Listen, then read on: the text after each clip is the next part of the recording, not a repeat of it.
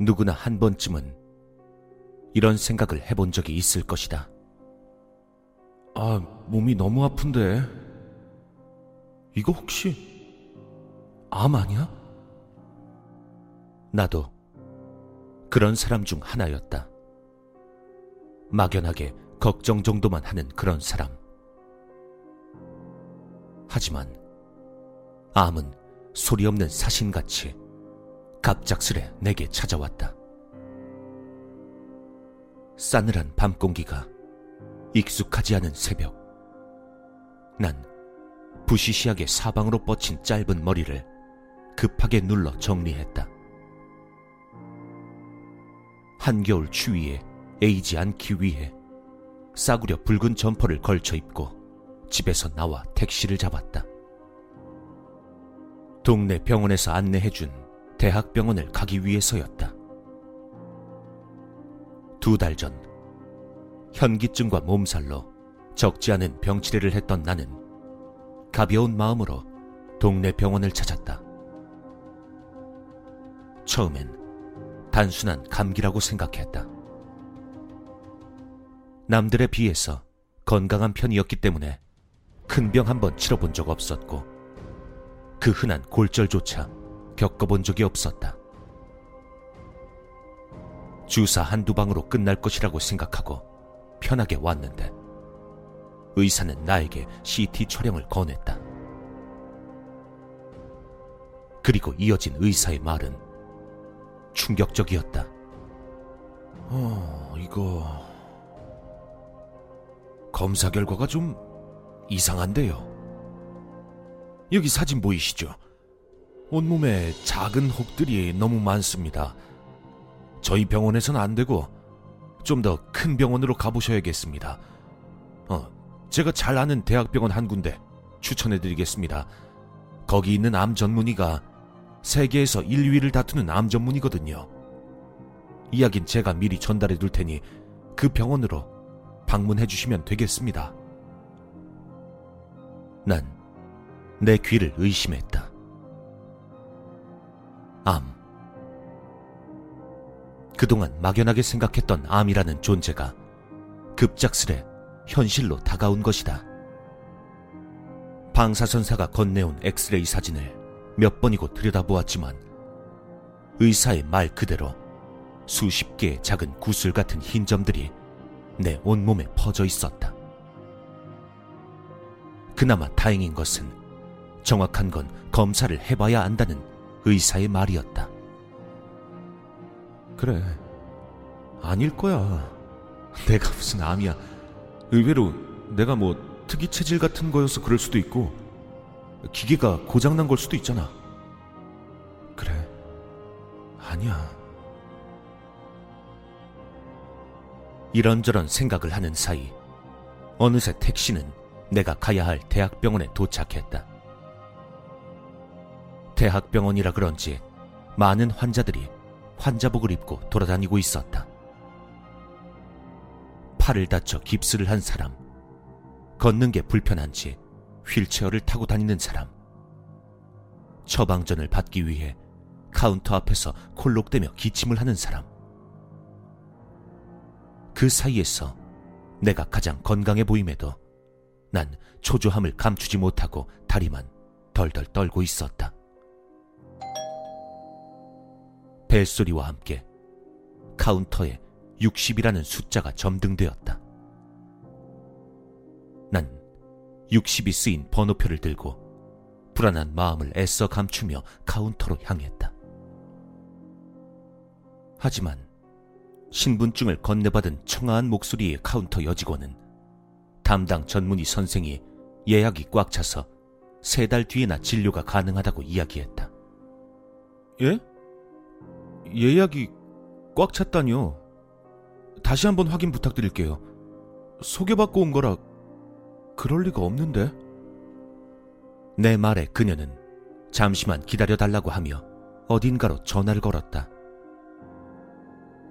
그리고 잠시 후 그녀는 살짝 상기된 얼굴로 사과를 했다. 뭔가 착오가 있었던 모양이라며 곧바로 나를 3층 병동 암진단학과로 안내했다. 속타는 남의 마음을 몰라주는 카운터 여직원이 참 야속스럽다는 생각을 하며 암 진단 학과로 향했다. 다행히도 푸근한 인상을 가진 의사 선생님과 만난 뒤로는 순조롭게 검사를 받을 수 있었다. 몸에서 혈액 채취도 하고 온갖 검사 장비로 내 몸을 스캔해대는 통에 해가 어둑어둑해질 때쯤에야 진찰실로 호출받았다.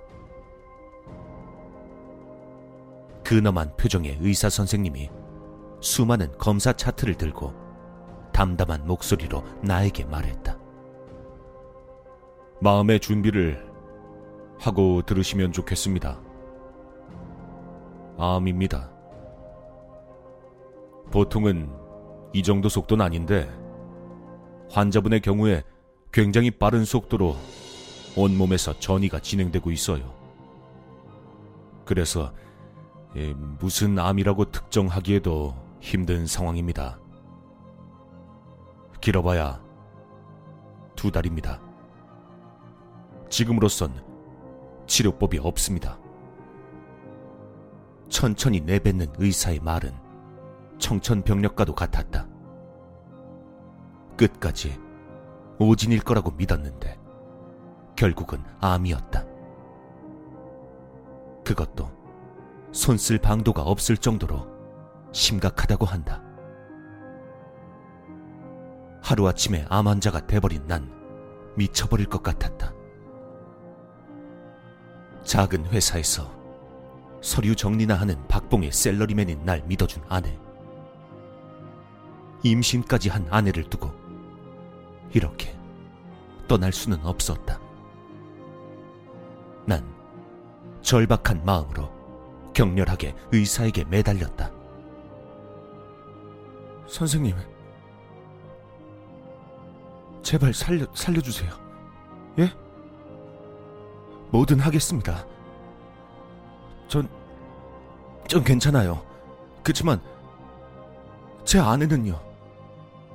이제, 이제 임신 6개월인데, 제가 죽어버리면, 혼자 남는 제 아내는 어떡합니까? 예? 제발. 완치까진 바라지도 않겠습니다. 딱 1년. 그래요. 딱 1년만이라도 더 살 수 있게 해주십시오. 제발. 제발 이렇게 부탁드리겠습니다.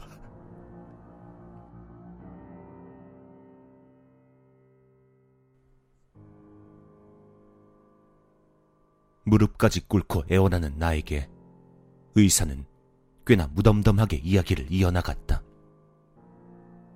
손쓰기엔 이미 너무 많이 진행돼 있는 터라 아... 하지만 방법이 아예 없는 건 아닙니다. 의사는 현재 연구 중인 프로젝트에 참가를 제안했다. 뇌사자의 건강한 몸에 머리만 잘라 이식을 하는 수술. 꽤나 황당해 보였지만 그는 나에게 실제 사례라며 여러 장의 사진을 보여준 뒤 설명했다. 이미 이 수술은 안정화 단계에 있습니다. 간단히 이식 대상자와 조직 검사만 일치한다면 생존율이 95%나 되는 수술입니다. 사진 속 환자들의 목에 두른 흉터 자국이 조금 흉측하긴 했지만 죽는 것보다야 훨씬 나았다. 아, 그리고 말이죠. 이 수술은 아직 비공식적인 수술이라 비용은 전액 병원에서 부담합니다. 말 그대로 비공식이니까요. 환자분은 비밀 유지 계약서에 사인만 하시면 저희가 다 알아서 이식 대상자까지 마련해 드리겠습니다. 이제서야 이해가 되었다. 의사 선생님의 담담한 태도. 믿는 구석이 있었으니 이렇게나 당당하고 인자한 인상으로 이야기할 수 있는 것이었다. 희망적인 이야기를 하는 의사를 보며 존경심이 생길 정도였다. 고맙습니다. 살려주셔서 감사합니다. 그러지 말라는 만류에도 불구하고 난 의사 선생님에게 몇 번이나 큰절을 했다. 마음은 벌써부터 완치가 된 듯 날아갈 것 같았다. 계약서와 수술 동의서에 기분 좋게 사인을 하고 집으로 향했다. 와이프에겐 아무 말도 하지 않기로 했다. 큰 수술이긴 했지만 다른 방법이 없었고 말을 해봐야 괜한 걱정만 끼칠 걸 알기에 와이프가 좋아하는 치킨을 사다 주며 속으로 자축이나 하기로 했다.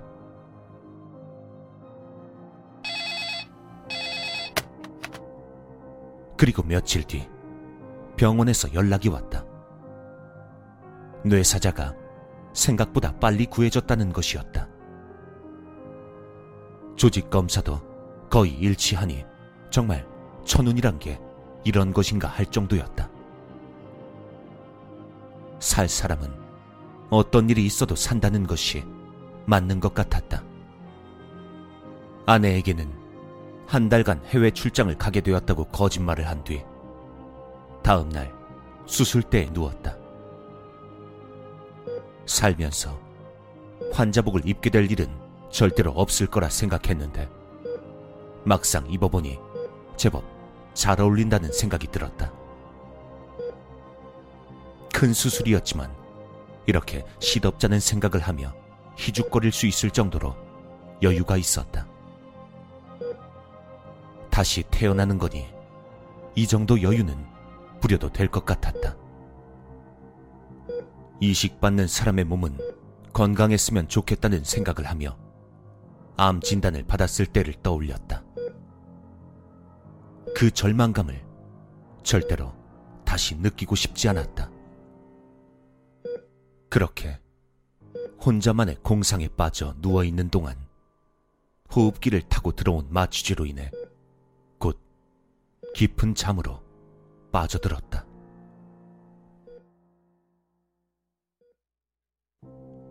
며칠 동안이나 잠들어 있었을까? 일어나서 제일 처음 본 건 손이었다.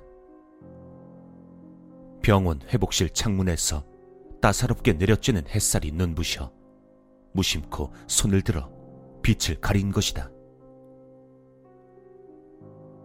살이 통통하게 붙어 있는 손과 근육질의 탄탄한 새 몸은 뇌사자의 것이라곤 믿기지 않을 정도로 건강했다. 원래 주인이 운동을 열심히 했는지 예전 내 몸보다 훨씬 보기 좋았기에 아내에게 바뀐 몸을 어떻게 설명할지 행복한 고민을 할 지경이었다.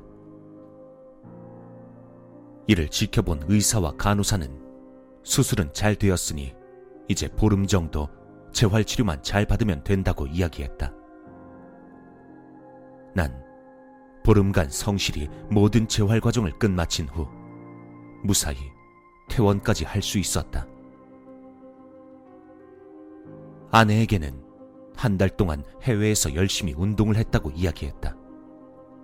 분명 목에 나 있는 선명한 흉터를 보았을 것이고 단순히 운동만으론 불가능한 골격의 변화를 눈치챘을 테지만 착한 아내는 더 이상 묻지 않았다. 그런 아내에게 고마움을 느낀 나는 새롭게 얻은 인생을 아내에게 그리고 태어날 내 이세에게 전부 바치기로 했다. 복귀한 직장에서 야근까지 뛰어가며 더욱 열심히 일했다. 고맙게도 새로운 몸은 정말이지 지칠 줄을 모르고 움직여 주었다. 이 흉터만 제외한다면 예전 내 몸보다 모든 면에서 훨씬 훌륭했다. 암이란 존재는 모두 있고 남은 인생을 행복하게 살 수 있을 거란 확신이 들었다. 하지만 그 확신은 그리 오래가지 않았다. 퇴원 후 두 달, 여느 때처럼 근무를 하고 집으로 돌아가는 길에 심한 구토와 현기증을 느끼며 그대로 쓰러졌다. 깨어나 보니 병원 응급실 침대였다. 평소 다니던 병원이 아닌지 처음 보는 의사가 어디서 많이 본 듯한 엑스레이 사진을 들고 급하게 뛰어왔다. 얼핏 보기에도 예전보다 하얀 점이 더 크고 많아 보였다. 응급실 의사의 설명을 끝까지 들을 필요도 없었다. 암이 재발한 것이다. MRI 검사 결과 참혹하게도 암은 이미 뇌까지 전이가 끝난 상태였다. 저 얼마나 살 수 있을까요? 어렵게 꺼낸 내 말에 그 젊은 의사는 난처한 표정을 지었다. 난 예전처럼 의사에게 매달리거나 절망하지 않았다. 대신 비밀 유지 계약서의 내용을 떠올렸다. 비밀 수술이었기에 난 목의 흉터에 대해서도 말할 수 없으며 새 몸에 이상이 오더라도 병원은 책임지지 않는다. 만약 이를 어길 시 병원 법무팀을 가동하여 모든 책임을 법적으로 해결하겠다라는 조항이었다. 불평등 계약이지만 더 이상 그 병원에 책임을 물을 수도 없었다. 내가 계약을 깬다면 분명 그 화살이 내 아내와 내 이세에게 떨어질 게 분명했다. 그래도 6개월이면 아내의 출산까지는 지켜줄 수 있을 것 같았다. 작은 안도감을 아는 채 모든 걸 받아들이고 통원 치료를 받기로 했다.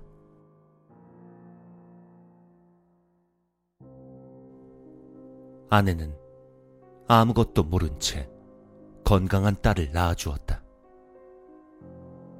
만약 그 수술이 없었더라면 이렇게 딸의 고사리 같은 손을 잡아볼 수도 없었을 것이다.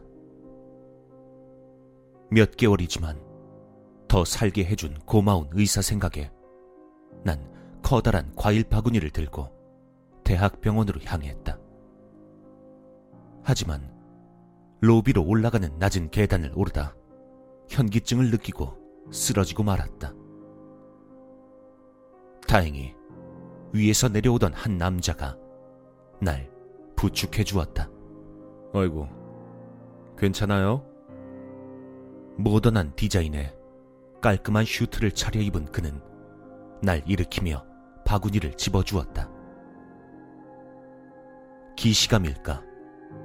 왠지 익숙한 냄새가 나는 것 같았다. 뭐라고 설명하긴 어려웠지만 분명 익숙한 느낌이었다. 저희 어디서 만난 적 있나요? 갑작스런 내 물음에 그는 밝은 인상 아래로 멋쩍은 듯이 머리를 긁으며 말했다. 글쎄요. 잘 모르겠네요. 그가 머리를 긁적이던 그 짧은 순간 그의 손목에 있던 타투가 보였다. 멍하니 서 있는 내게 그는 가볍게 목례를 하곤 뒤돌아서 그대로 고급 승용차에 올라탔다. 곧 병원 건물 안에서 한 사람이 뛰어나와 그를 배웅하고 있었다. 그는 내 수술을 집도했던 그 의사였다. 나는 90도로 인사를 하는 의사와 멀어져가는 고급 승용차를 바라보며 손에 들고 있던 바구니를 떨어뜨렸다. 과일들이 바닥을 굴러다녔지만 그런 것 따위는 중요치 않았다. 그 남자의 손목에 있던 타투는 내가 잘 알고 있는 것이었다. 세상에서 단 하나뿐인 나의 타투. 내 아내의 이름과 딸아이의 태명이었다.